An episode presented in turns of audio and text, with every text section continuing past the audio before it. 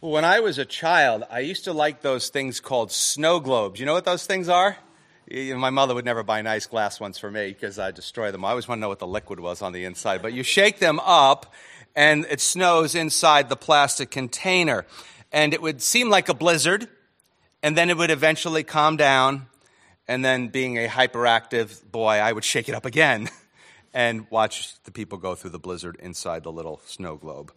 Now I just call that life.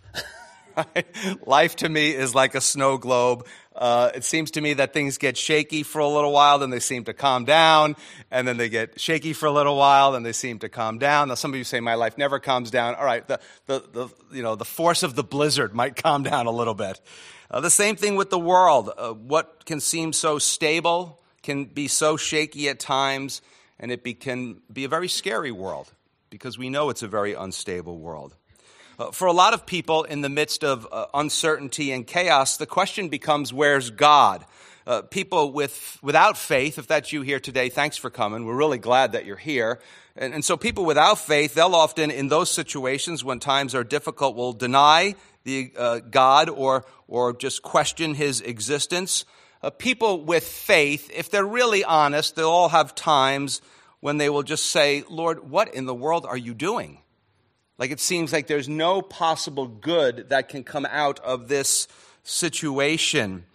Yes, things are out of control at times, yet the Lord gives us reminders and promises in His Word, some very obvious, and some we have to really kind of read behind the lines of or look really carefully for that He is in control. And so the title of our message today is Finding Stability in a shaky world. Well, about 2,600 years ago, actually, even a little bit longer, God's people over in Israel uh, had left him for false gods. And after uh, hundred years of warning, even more than that, first up north, they had some problems, and then a hundred years later, the problems again started to surface down south. Uh, after all this warning down south where Jerusalem is, the Babylonians came to Jerusalem. This puts us about 600 years before Jesus is born. Uh, some of the people in Jerusalem had this arrogant attitude. They thought, well, we have the temple. We're not like those northern people. We're like, we're, you know, we have the temple. And because of that, God will defend us because he'll never let the temple come down, which they kind of associated in kind of a bad way that was like the house of the Lord, yes, but, but God is not limited to that. And so Ezekiel tells us that what happened was the glory of the Lord left the temple. And then what happened? people said, well, you know, we got the temple. We're fine, God. We can do whatever we want. We can follow false gods. And we don't really need you. We don't have to worry about such things. You're going to defend your own house. And God said, You don't need me? Okay. And the Babylonians came in and destroyed the city and the temple. And they took uh, quite a few people back captive to Babylon in the period known as the 70 year captivity. In 538 BC, uh, the Lord brought back about 50,000 through some supernatural events of just putting his his plan in the minds of kings 40,000, maybe 50,000 people back to Jerusalem to build the temple. In chapter 1, we saw what happened was that the people uh, became self centered. And there's a lot of problems. It was difficult. Anything you do for that's worthwhile is hard, hard and difficult. That's the way it goes. You're serving the Lord. It's it's not easy. And so expect that stuff. Don't be surprised at that stuff. And so we've been saying around here at the staff, you know, like, oh, wow, the people have really been, you know, growing through Haggai. And we're like, yeah, and here comes the other guy, right? And, and so all kinds of other stuff is, you know, seems to be going on. Weird, weird kind of stuff. You know, the bathroom breaks, the heater breaks, people in crisis. It's just, you know, normal pastoral life. And so, and so they, they, they really became to, to the point in time where they said, well, we're just going to put that to the side. We'll get our own life settled first. Can I give you a free, no advice, uh, uh, no charge advice? You will never get your life settled. It's never going to happen. And so the construction came to a halt. And then about 16 years later, God sent Haggai, and the people started to build again. So today we, we pick up and we end the letter here in verse 20, and it continues the thoughts from verse 10 through 19 as the Lord is calling his people to follow him and to obey him. And remember, we said last week to obey the Lord is not like, you will obey. No, it's, it's like living the life according to the word of the Lord. And you will, li- you will, you will live that life. And so he's calling them to start following uh, after him. And, and so he's, he's, the Lord is talking to them uh, from a hopeless past. Everything that had happened to them, some of them, they were, they, they were taken away to Babylon when they were kids. Now they come back. The city's in ruins. Other people that were born in Babylon, they come back to Jerusalem. Like, this is what all the old people were talking about? What a dump.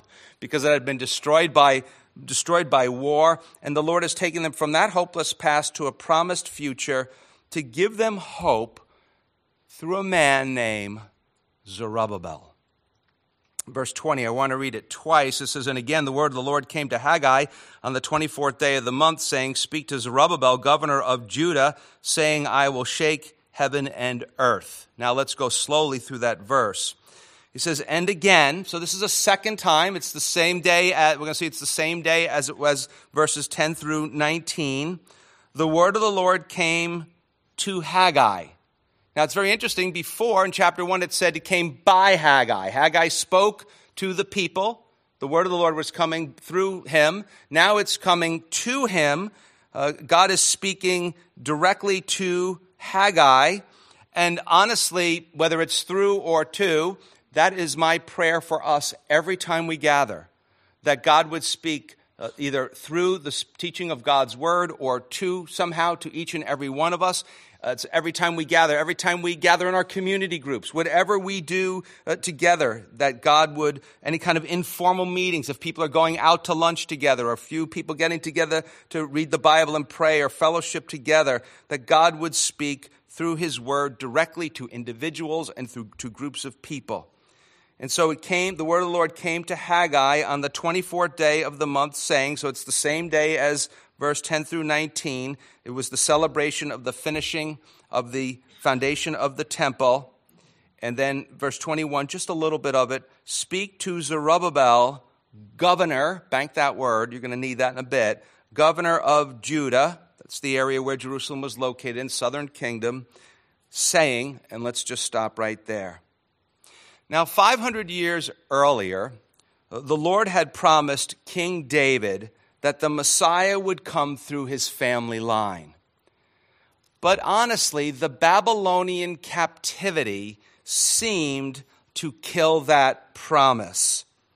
In verse 19, we read last week that God said, But from this day I will bless you. And now God is going to put some legs on what it means that He is going to bless them. But that blessing is going to go far beyond 520 BC. Zerubbabel name means born in captivity, or it can also mean the offspring of, offspring of Babylon.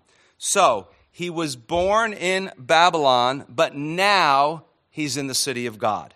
He was born there in Babylon, and he's one of the people that came back and now is in Jerusalem. Now, if you've been with us, uh, we've seen that Zerubbabel, and it said it, that's why I wanted to jump into verse 2 a little bit, governor of Judah. Zerubbabel was the Persian Empire appointed governor of Judah. Persian, the Persians were the world superpower at that point in time. But we're going to see more about him that is, makes him way more important than being the governor. He is in the line, and we've been referencing this as we've been going along. He is in the line, the family line of King David. Now, because the temple that they're building, they know is not going to be like the first temple. Solomon's temple was this glorious thing. To a lot of people, the work that they were doing on the second temple, although we said early in Haggai, God kind of considered them one temple because that's where his presence was with his people. But what they were doing, the work that they were doing seemed to be insignificant.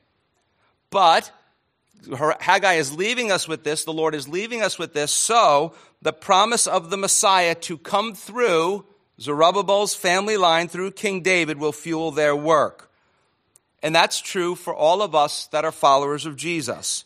We look back at the Messiah who came, the Lord Jesus Christ, and we are motivated by grace to live for him and to serve him because we know that he will come again. Now, again, we put ourselves, we're standing there in Jerusalem. We're looking at the temple site, all right? Maybe they've got the foundation done, but we've been saying all along that the place is just a place of destruction and rubble.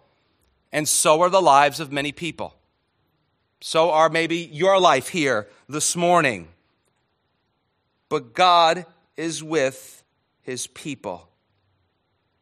And, and we talked about last week, it's not about being with religious people, it's about people who have put their trust in him. If you weren't here last week, you either listen online or get a copy of the message of, of the problem with religion.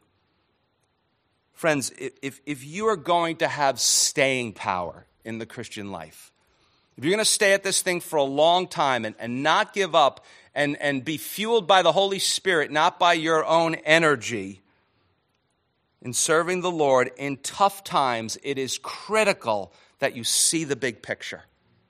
It, it, it's critical that you keep the big picture out in front of you, and that's what Haggai is going to give to Zerubbabel, and by extension, the people, and by extension, to us this morning.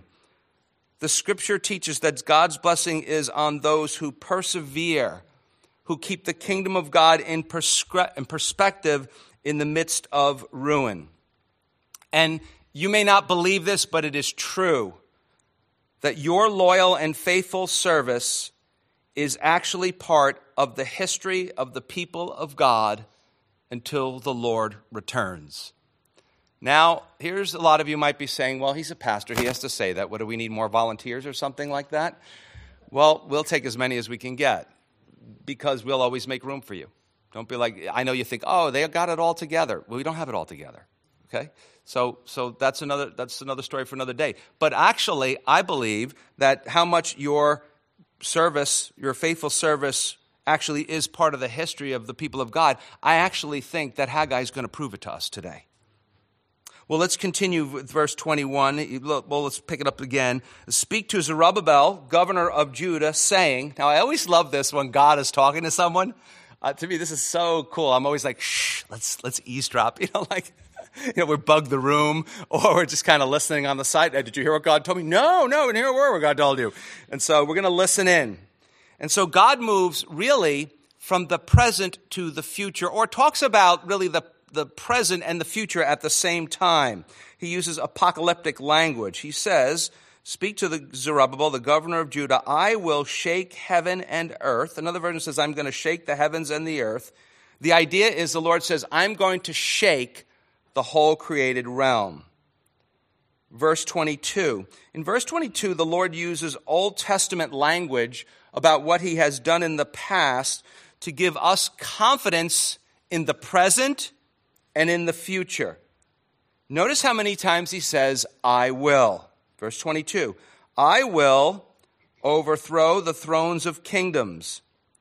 I will destroy the strength of the Gentile kingdoms. In other words, I'm going to destroy all the oppressors. I will overthrow the chariots. We might say in our language say, no matter what kind of military equipment they have, no problemo, God says. No problem. I'm going to take, I, I can take care of this. Because chariots back then were the best military equipment. And those who ride in them. The horses and their riders shall come down. Some versions say fall. That's a word used for death. Everyone by the sword of his brother. In other words, they're actually going to be so confused, they're going to end up fighting one another or there could be equipment malfunctions, or somehow they could end up killing each other. Now, you say, well, that kind of stuff could never happen. That could never happen. My cousin, uh, who I grew up with, my cousin Jerry, who flies now, he's in the real war. He flies for American Airlines. But um, I asked him, "Do you like the security door?" He goes, "We love it." so, so he goes, "Now the now the flight attendants have to deal with all the complaints." But he he flew uh, 32 missions to Baghdad in Gulf War One.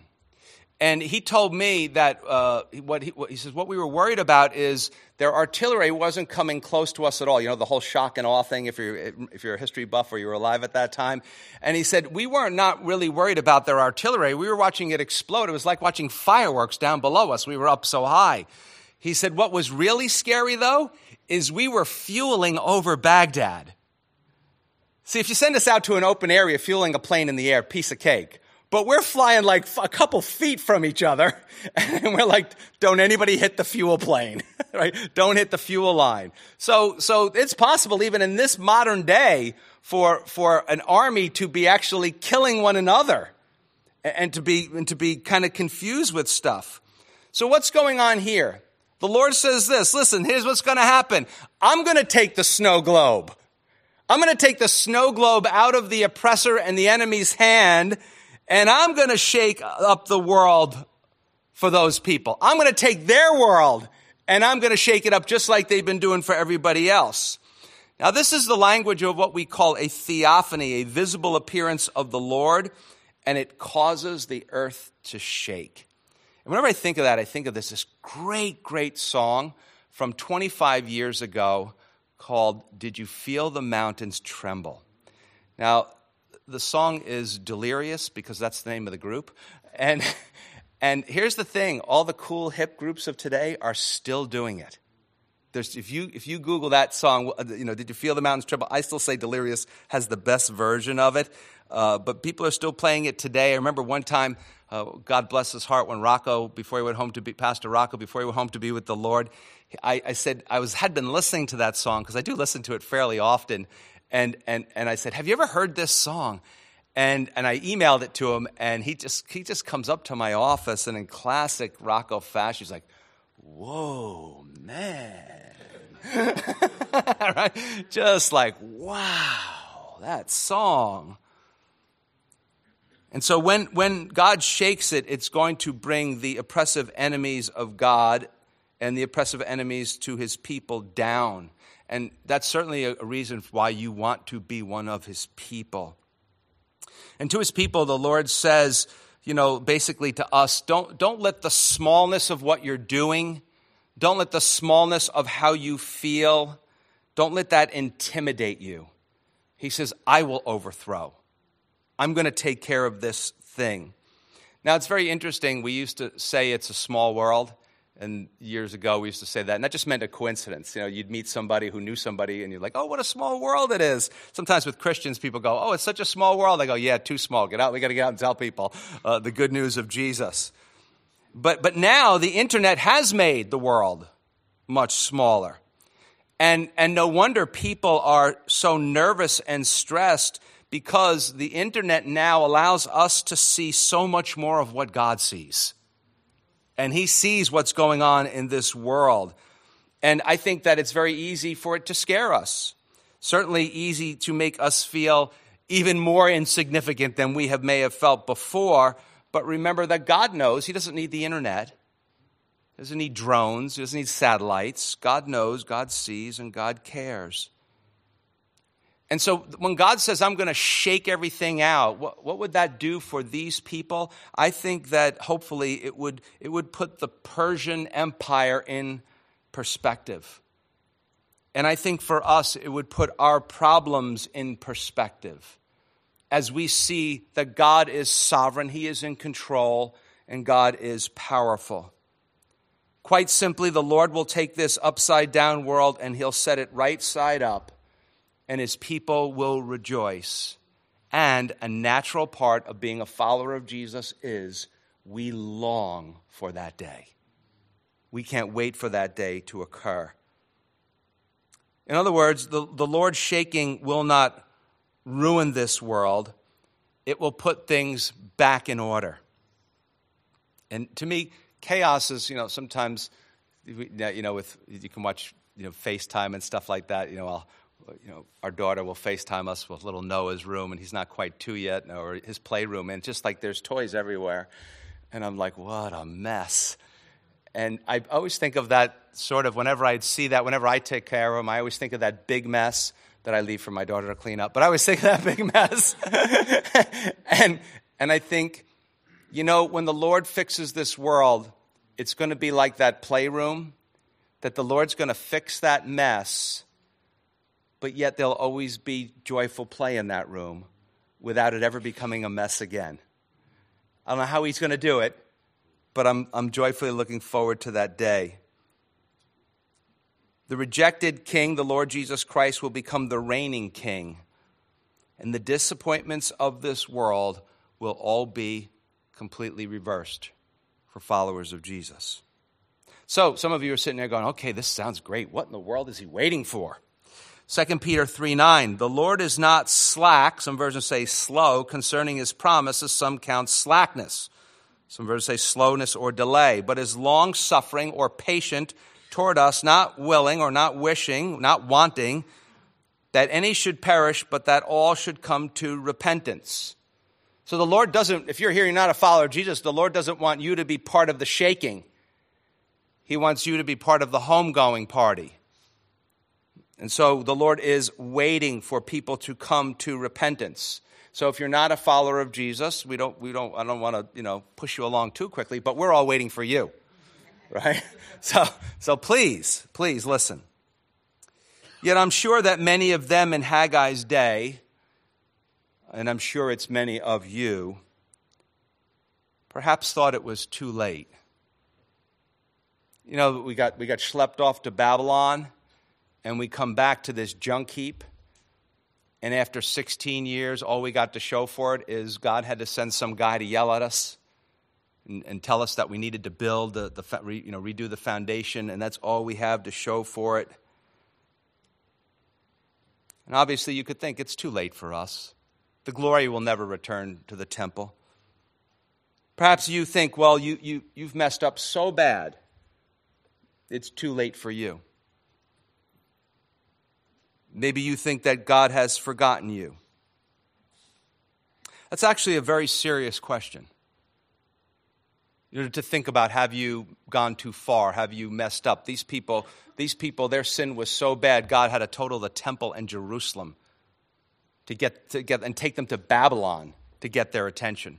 That idolatry pretty much came out of them. There was other sins that came along, but that, that kind of stuff pretty much got out of them. It's a very serious question, especially for those of you who feel like God has exiled you, that God has given up on you. And maybe you, like some of these people here in Haggai's day, you sit here and you say, All right, I get that God makes promises and I get that He answers them in the Bible, but what about now? What about me? I've blown it. Is it too late for me? I think, in a sense, we have to feel how some of these people might have felt in other, for what comes after this for us to feel what God was really, how He was really trying to, if you will, resurrect their spirits. I want to read something to you that, that they knew in Babylon because Jeremiah had warned them this was going to happen. But they didn't listen to Jeremiah, they thought he was a nut job. And now they know that what he said came true. Listen to this pre exile captivity prophecy from Jeremiah, Jeremiah 22, 24 through 27. I want to read verse 24 twice. As I live, says the Lord, through Coniah, son of Jehoiakim, king of Judah, were the signet on my right hand, yet I will pluck you off. Let's go slowly. As I live, says the Lord, though Koinoniah, who is Koinoniah, also known as King Jehoiachin, the last legitimate king of Jerusalem. I know some of you want to say, oh, you know, Zedekiah. If you want to argue with me about that, that's fine. Here's my email address john at ccmorrishills.org. but Jehoiachin, remember that name. Jehoiachin was the last legitimate king carried off to Babylon in 597 BC. Okay, about 10 years before really everything came down. The son of Jehoiakim, and by the way, Jehoiachin, the grandfather of Zerubbabel. King of Judah, were the signet. What's a signet? A signet was, um, was like a, a ring that the king would keep on his finger, and it was a way he would put his insignia on documents. They usually melt wax, and he would put it on documents. Sometimes he would wear it on his finger, sometimes he would wear it on his neck. Very important, carried a lot of power. It authenticated his signature, so he would never want to get rid of it. He said, They were a signet on my right hand, yet I would pluck you off.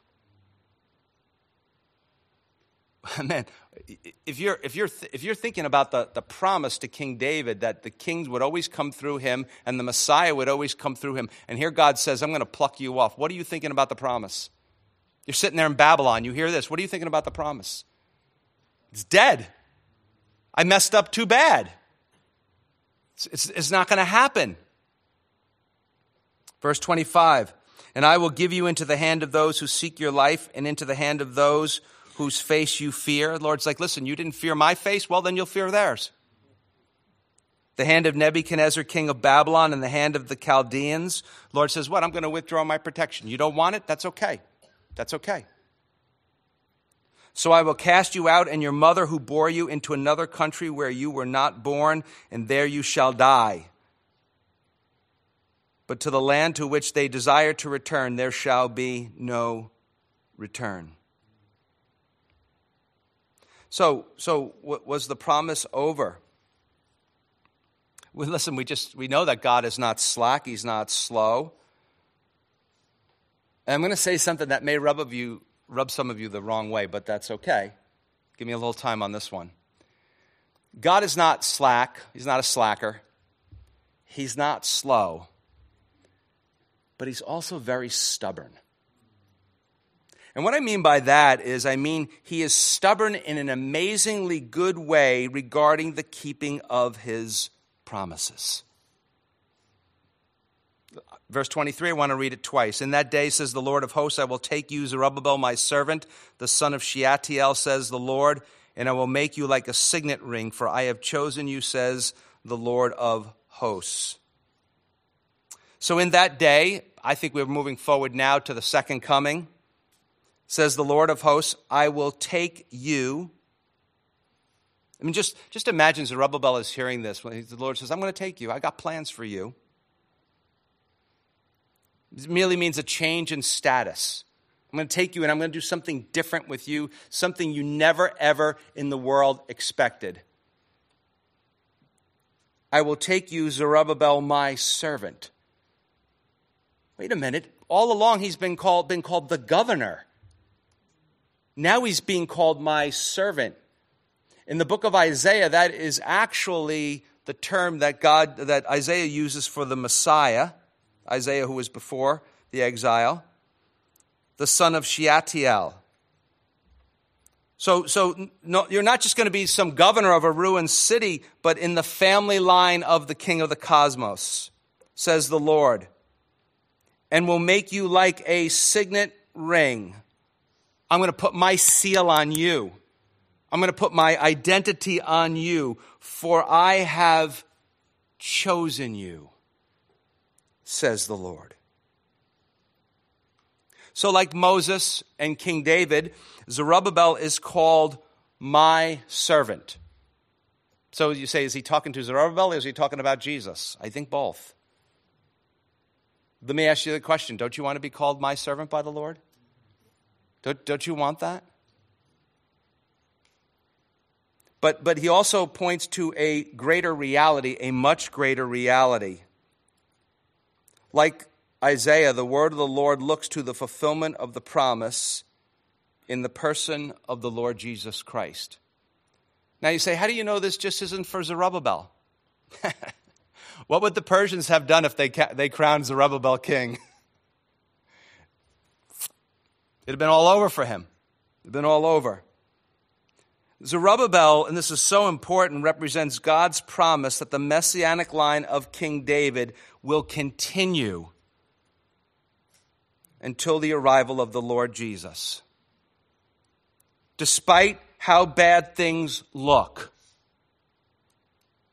despite how unfaithful God's people can be, God will not allow his promises to fail because he is stubborn in a really, really good way.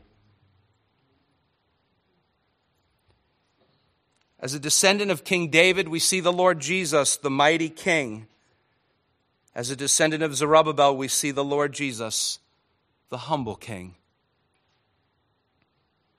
King David is the prominent king Zerubbabel is the hidden king. Both pictures of the King of heaven who will come to earth to serve and to save. Jesus said in Luke 19 10 that he came to seek and save that which was lost. An interesting thing about Zerubbabel is really there's not much known about him. In fact, remember we said that Zechariah is a contemporary. He's preaching at the same time. There's actually even overlap in, in their ministries, even though uh, Haggai is such a short time period, just a, a few months. And, and Zechariah tells us that Zerubbabel was actually around in the day of small things. Yet the Lord, and, and David was what? Big things, right? Expanding the kingdom. And that's why we need to remember the Lord is always clearly at work. And Zerubbabel reminds us that the Lord's work is not always easy to see that the Lord's work is not always easy to hear, that the Lord's work is often very, very slow. Once again, your kingdom work is important, whether it seems that way to you or not, because you are part of the Lord's history as you follow Jesus. So, how silent can God be? How silent can He be? Well, you can either turn there, we'll put it up on the screen just a few pages to your right, the, the first chapter of the New Testament, Matthew's Gospel. Verses 12 through 16 shows us how silent God can be. Picking up at verse 12, and after they were brought to Babylon, Jeconiah begot, had a son, Shealtiel, and Shealtiel begot Zerubbabel. So God took them to Babylon, captivity, exile, consequences for their sin. And then he brings back Zerubbabel for the day of small things. Zerubbabel begot Abiud, by the way, right now we're in this period, we start to enter this period called the 400 years of silence. You know that page, that blank page in between your Old Testament and New Testament? That, that one page is 400 years. Some of you like, that's the only page of my Bible I understand. At least now I do. For 400 years, God didn't speak. People would be wondering Babylon, small things, silence 400 years? I mean, think back 400 years ago from today, right? This is like Christopher Columbus had just landed. I mean, really, it's not, you know, it, it, it, it's a long time. So, so these people are now, they're going to read through a list of names. They're, they're living their life. Is God at work in the midst of their mundane and normal lives? You may say, my life is mundane. It's normal. There's not much excitement. There's not much going on. How can you tell me God is at work? Is God at work? For those of you who didn't answer, we're going to prove it to you. Because they who said yes are right. Again, verse 13. Uh, Zerubbabel begot Abiud. Abiud begot. Begot means has a son. Eliakim and Eliakim begot Azor. Azor begot Zadok. Zadok begot Achim. Achim. Achim begot Eliud. Eliud begot Eleazar. Eleazar begot Matthan. Matthan begot Jacob. And Jacob begot Joseph, the husband of Mary, who was born Jesus, who is called Christ. All of that time when it seemed like God was doing nothing, he was keeping the family line intact. Because God is always at work. Even when we don't see it, even when we don't realize it. The Lord's promise really hangs on what the Lord says to Zerubbabel. He says, I will make you like a signet ring. I will, I will stamp my name on you. I will stamp my guarantee on you. I will, my promise will come through you. The Messiah will come through you. In other words, I am going to reverse what happened to the previous generation. Why is he going to do that? Very simply, he writes here, For I have chosen you. So, why would God do that? Well, it's the grace of God, that's God's part. But also, we see the faithful response of Zerubbabel to trust the Lord and to do what the Lord said and rebuild the temple. Instead of being self centered, Zerubbabel was God centered in the day of small things. He didn't despise. The scripture says, don't despise the day of small things. The Lord says, if you're faithful with a little, I'll give you much. That's the way it works on your job, I hope, that if you're faithful. Some, I know some of your jobs, they just promote you to get you out of the department. but it should be. All the corporate people are like, yeah, that's the way it goes. right? But, but, but we should be promoted when we are faithful with the little things. And this is something, it's one of those things I wish I just could really communicate. It's one of those things that I feel like if I said it every Sunday, a lot of you would still really struggle to believe it. Loved ones, in your day of small things,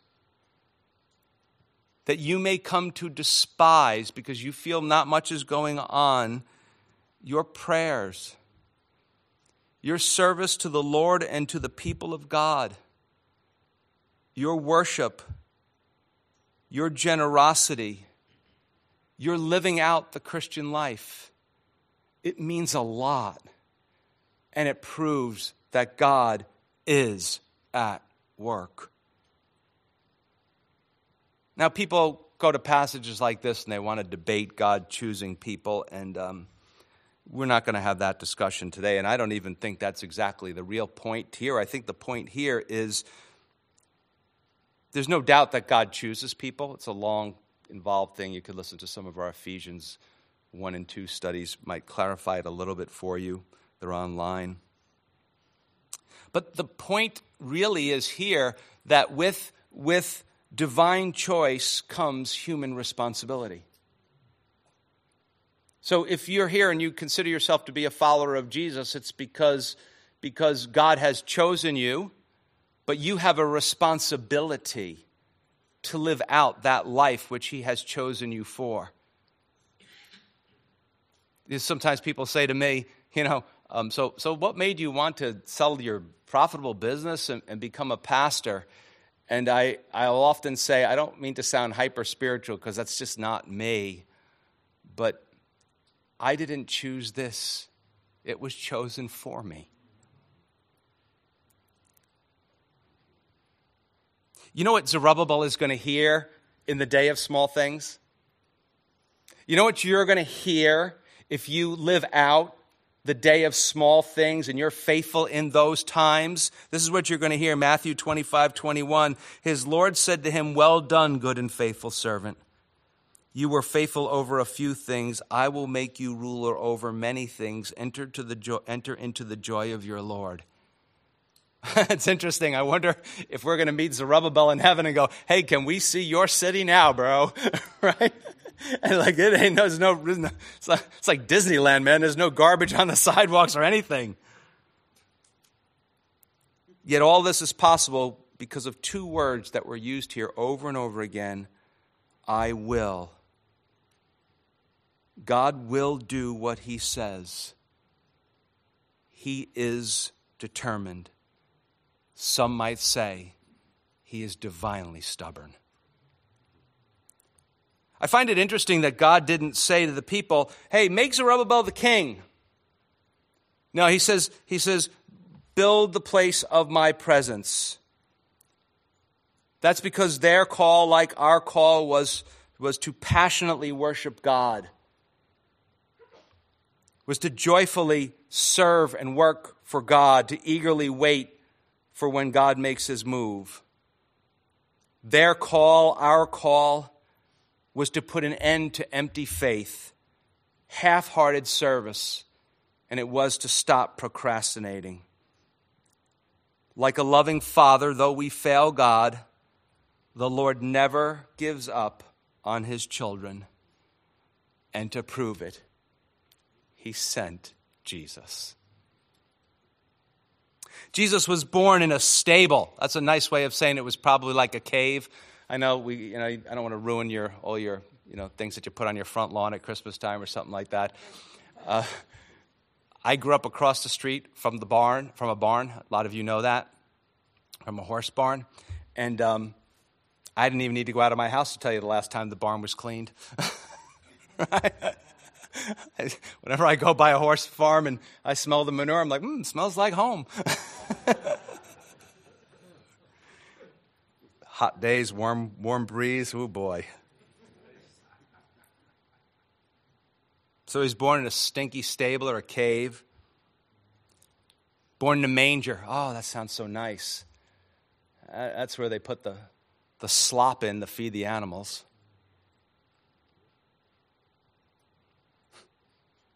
lived in Nazareth.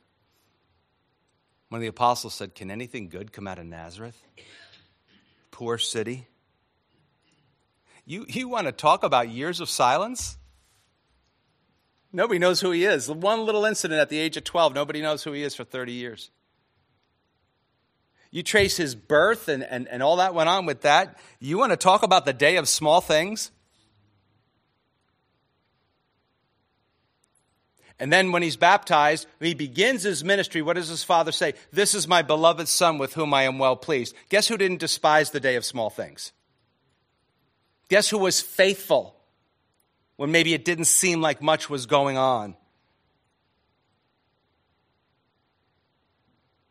Jesus lived a perfect life. He served the world.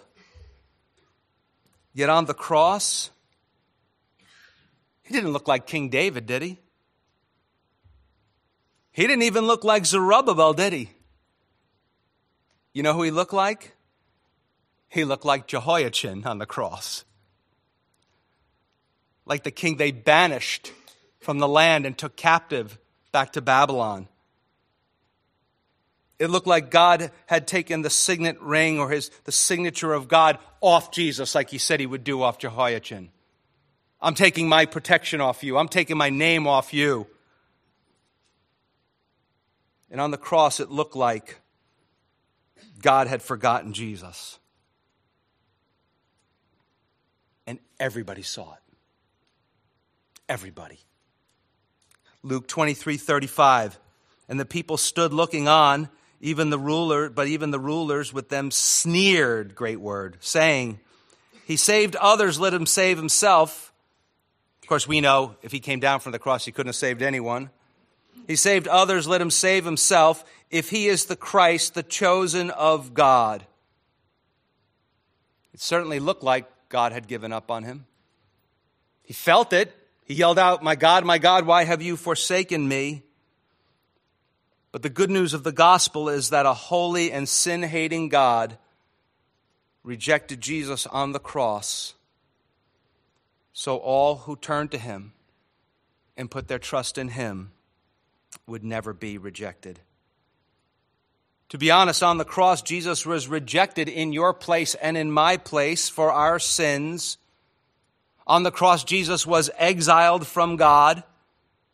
Jesus was cut off so you never would be if you would simply put your trust in Him.